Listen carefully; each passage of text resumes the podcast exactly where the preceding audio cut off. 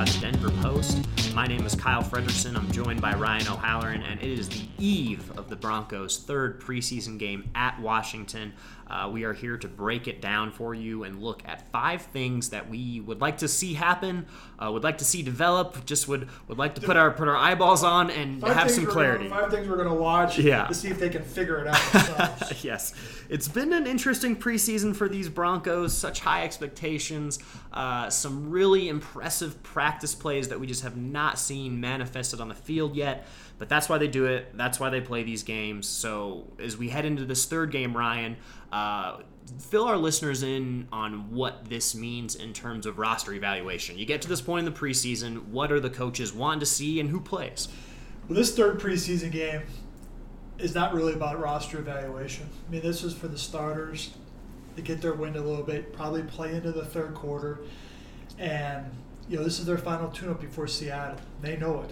Uh, this has been a, a game plan week, so you know they'll have a you know run through what a regular season weeks can be like with Bill Musgrave and Joe Woods as the coordinators. So from a starter standpoint, what what, what they what fans should want to see on Friday night is just to use the Vance Joseph word progress.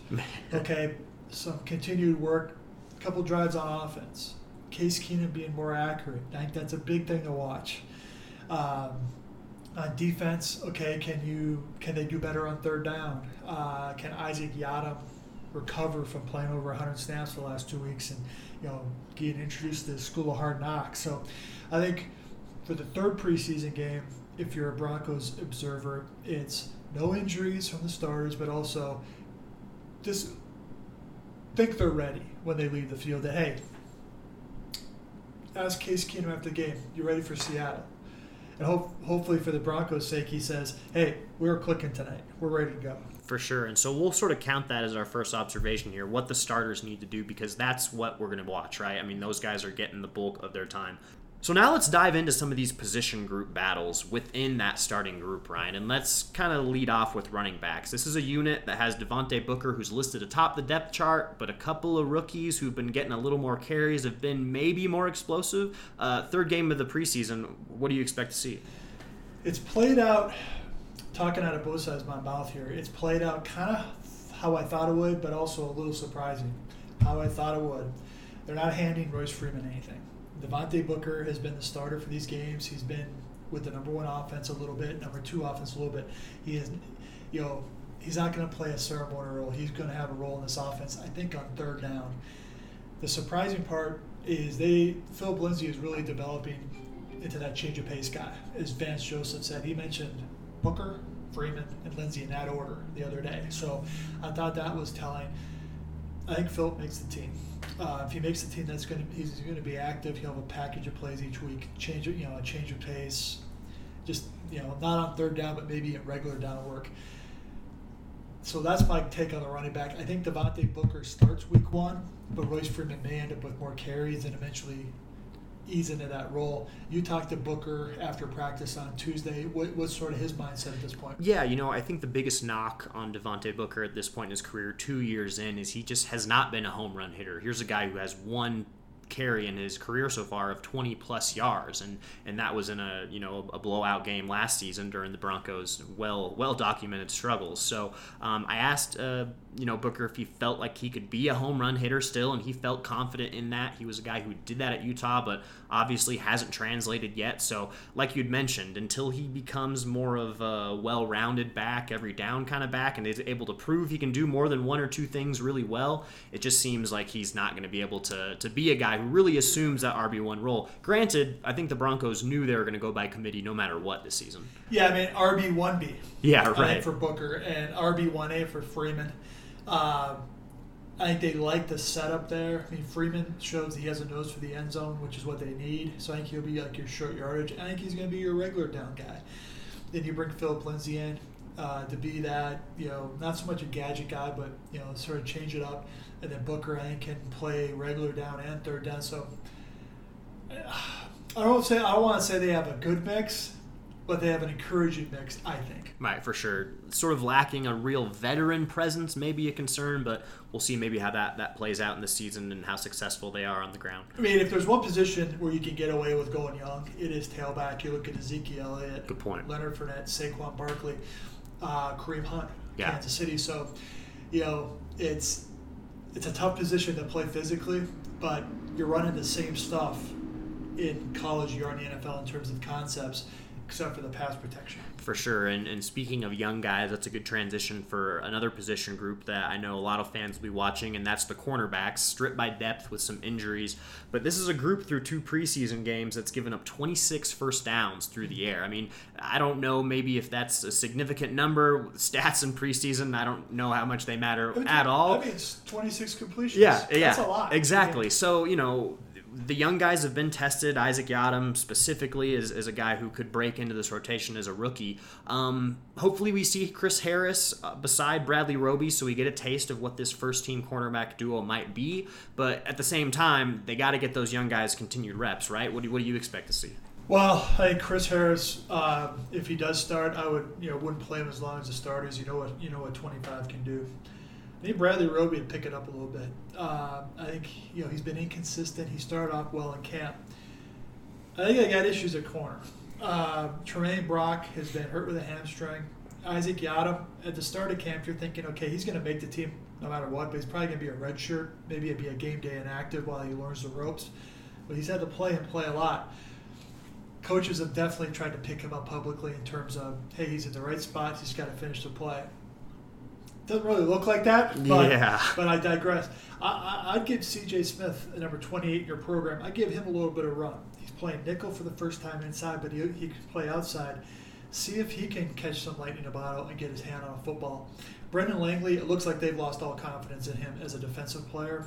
He's going to make the team most likely as a special teams guy who can run fast down the field, but he's really fallen off. He's not even, doesn't appear he's even part of the mix on defense. So everybody talks about backup quarterback. We'll get to that. But after uh, on Labor Day weekend, if I'm the Broncos, I'm looking really hard at who's getting cut from the quarterback class around this league. See if you can maybe get a veteran who can play inside or outside. Because ideally, you maybe want Chris Harris to follow the best guy, which means you need somebody to play the nickel. Elway was asked about cornerback depth, and he and he What sor- me worry? Yeah, and he, and he sort of bristled. I want to ask you about that. Um, you lose Aqib Talib, you sign Tramaine Brock, you draft Isaac Yiadom. Like, he's, um, you know, from Elway's perspective, what issue with depth? But all the things you mentioned, it seems like there's a contrasting of, of ideas. Yeah, it's one of those things where they're not going to say it's an issue until their actions show it's an issue. Right, which is typical of every NFL team, Yeah, I'd the same thing goes with backup quarterback. Right, right, right. And so before we get to backup QBs, I'm, I'm sure you guys uh, want to hear that on the First and Orange podcast. We'll get to those guys as we break down everything about this Broncos team as much as we can in a few minutes here, uh, leading up to the game on Friday in DC. Um, let's talk kick returners. Isaiah McKenzie, the the curious case of Isaiah McKenzie. Returns the punt for a touchdown one game, fumbles uh, as a receiver the next. Uh, I thought Tom McMahon's comments were interesting. He, he said basically, I'm not concerned about what he does as a pass catcher as much as I'm concerned about what he's doing on the, in the return game. He almost was saying that there's you can't really equal those two things, but I respectfully disagree. Right, That's football's why- football, That's why right? I asked the question. Right. He was running with the football. uh, punt return and kick return. Kick return, Philip Lindsay's been back there Yeah. catching those kicks. If he makes a team, he's probably going to do that. Punt return, McKenzie is interesting. And, and I write about Friday's Denver Post. If you're Isaiah McKenzie, do you just fair catch everything now and say, hey, I want to rest on that touchdown as a punt returner, or do you try and be aggressive and try to make something happen to really seal your roster spot? I think you got to play it somewhere in between. You don't want to look like you're overly cautious, but mm-hmm. right, right. it could be an interesting roster decision. Uh, Do, do they need do they need to trot some other guys out there in preseason? Do you I'm think? Because we really they haven't seen it. yet. Yeah. Um, I mean, in the fourth quarter of the last game, you know, River Cracraft caught a punt because McKenzie was getting examined for a concussion. DaeSean Hamilton's caught punts all camp. Has not been back there in the first half of these two games, so it's it's almost like they want to make sure McKenzie's the guy. Either way, make sure he is or isn't the guy, then they can move on to some other options. But McKenzie, okay, that impacts the roster math because if he's on the team, he's going to be active. He's going to be the punt return. So, I mean, do you keep Tim Patrick or River Cracraft and make him inactive? Do you keep Troy Fumagalli even though he's not healthy right now, or do you put him on IR? So, that's the roster mechanics right now. D'Angelo Henderson is a fourth tailback. Do they have room for him? I say no. So, if McKenzie has a clean game on Thursday, I think, or excuse me, Friday against Washington, then I think his roster spot is pretty secure. Yeah, and I mean, we know what Isaiah McKenzie can do when his mechanics are right and when his head is right. I mean, we saw that, that explosion, but it's the consistency. So, another, excuse. another thing, he, he is not doing anything at receiver for them with Right. the starters. So, do you want to have a roster spot just for a guy who may get three touches a game? right, right. Another thing they got to make a decision on. for sure. And, and speaking of guys with, with roster spots where uh, they are not contributing in, in ways that they are expected or hope to, uh, Paxton Lynch. Uh, the talk about him has, has gone on and on, so let's not recap everything that we've discussed about the guy and where he stands with the team. But my question is can things get worse for him in this game? And typically, a third string quarterback, how many snaps would they get at this point? He might not play any. Um, I wouldn't play him any. Uh, you, as soon as Case Keenum leaves the game, be it mid third quarter and third quarter, Chad Kelly needs snaps. He did not play last year because of injury. So I would play Chad Kelly the rest of the way in this game. If I'm Vance Joseph, I tell Paxton Lynch, this may be moot by the time this podcast is posted. right. If I'm Vance Joseph, my plan for Paxton Lynch is you're not playing this week, but against Arizona, be ready to play three quarters. Right. Uh, I, if I'm Vance, I want to start Chad Kelly against Arizona, just get him another 12, 15 reps, then put Lynch in there. Paxton Lynch should hope that Chad Kelly's the number two quarterback in week one because if he's not, Lynch is probably not on this team. Right. If Chad is the number two, that's my that's my lean right now that he will be. Then they'll probably keep Lynch as the third guy. But yes, to answer your question, yes, it can get worse. For sure. And, and before we sign off, I did want to touch on one more thing. Uh, Ryan did cut his teeth on the NFL beat with the Redskins, right? Yes. Covering covering Eight Washington, years. eight Yeah. years. Sorry, I lost my hair. yes, yeah, yeah. Uh, you can look back and, and see how those teams finished during that span. Maybe that had something to do with it as well. But Ryan, uh, just any tidbits about covering the team, uh, the franchise. You're going to go back there. Any emotions? I mean, being a guy who was on the beat for that long. Uh, the emotion is just I get to see a lot of people that you know I'm still friends with. Yeah. Uh, I mean, I spent eight years there. Um, it was most of the time a circus. Um, this is a t- they made the playoffs twice. They made it 05 and 07. They really had a hot December each month, so they're average for most of the season. Tidbits, plenty of them. I'll just say it, put it this way: Joe Gibbs retires after the 07 season to make the playoffs. The coaching search takes six weeks Man. because they were waiting for Steve Spagnuolo. The rules weren't in place where you could interview a coordinator before Ah. the Super Bowl. Um, they hired Jim Zorn as the offensive coordinator, Greg Blache as the defensive coordinator before they had a head coach. Yikes. So Spagnuolo interviews drops out.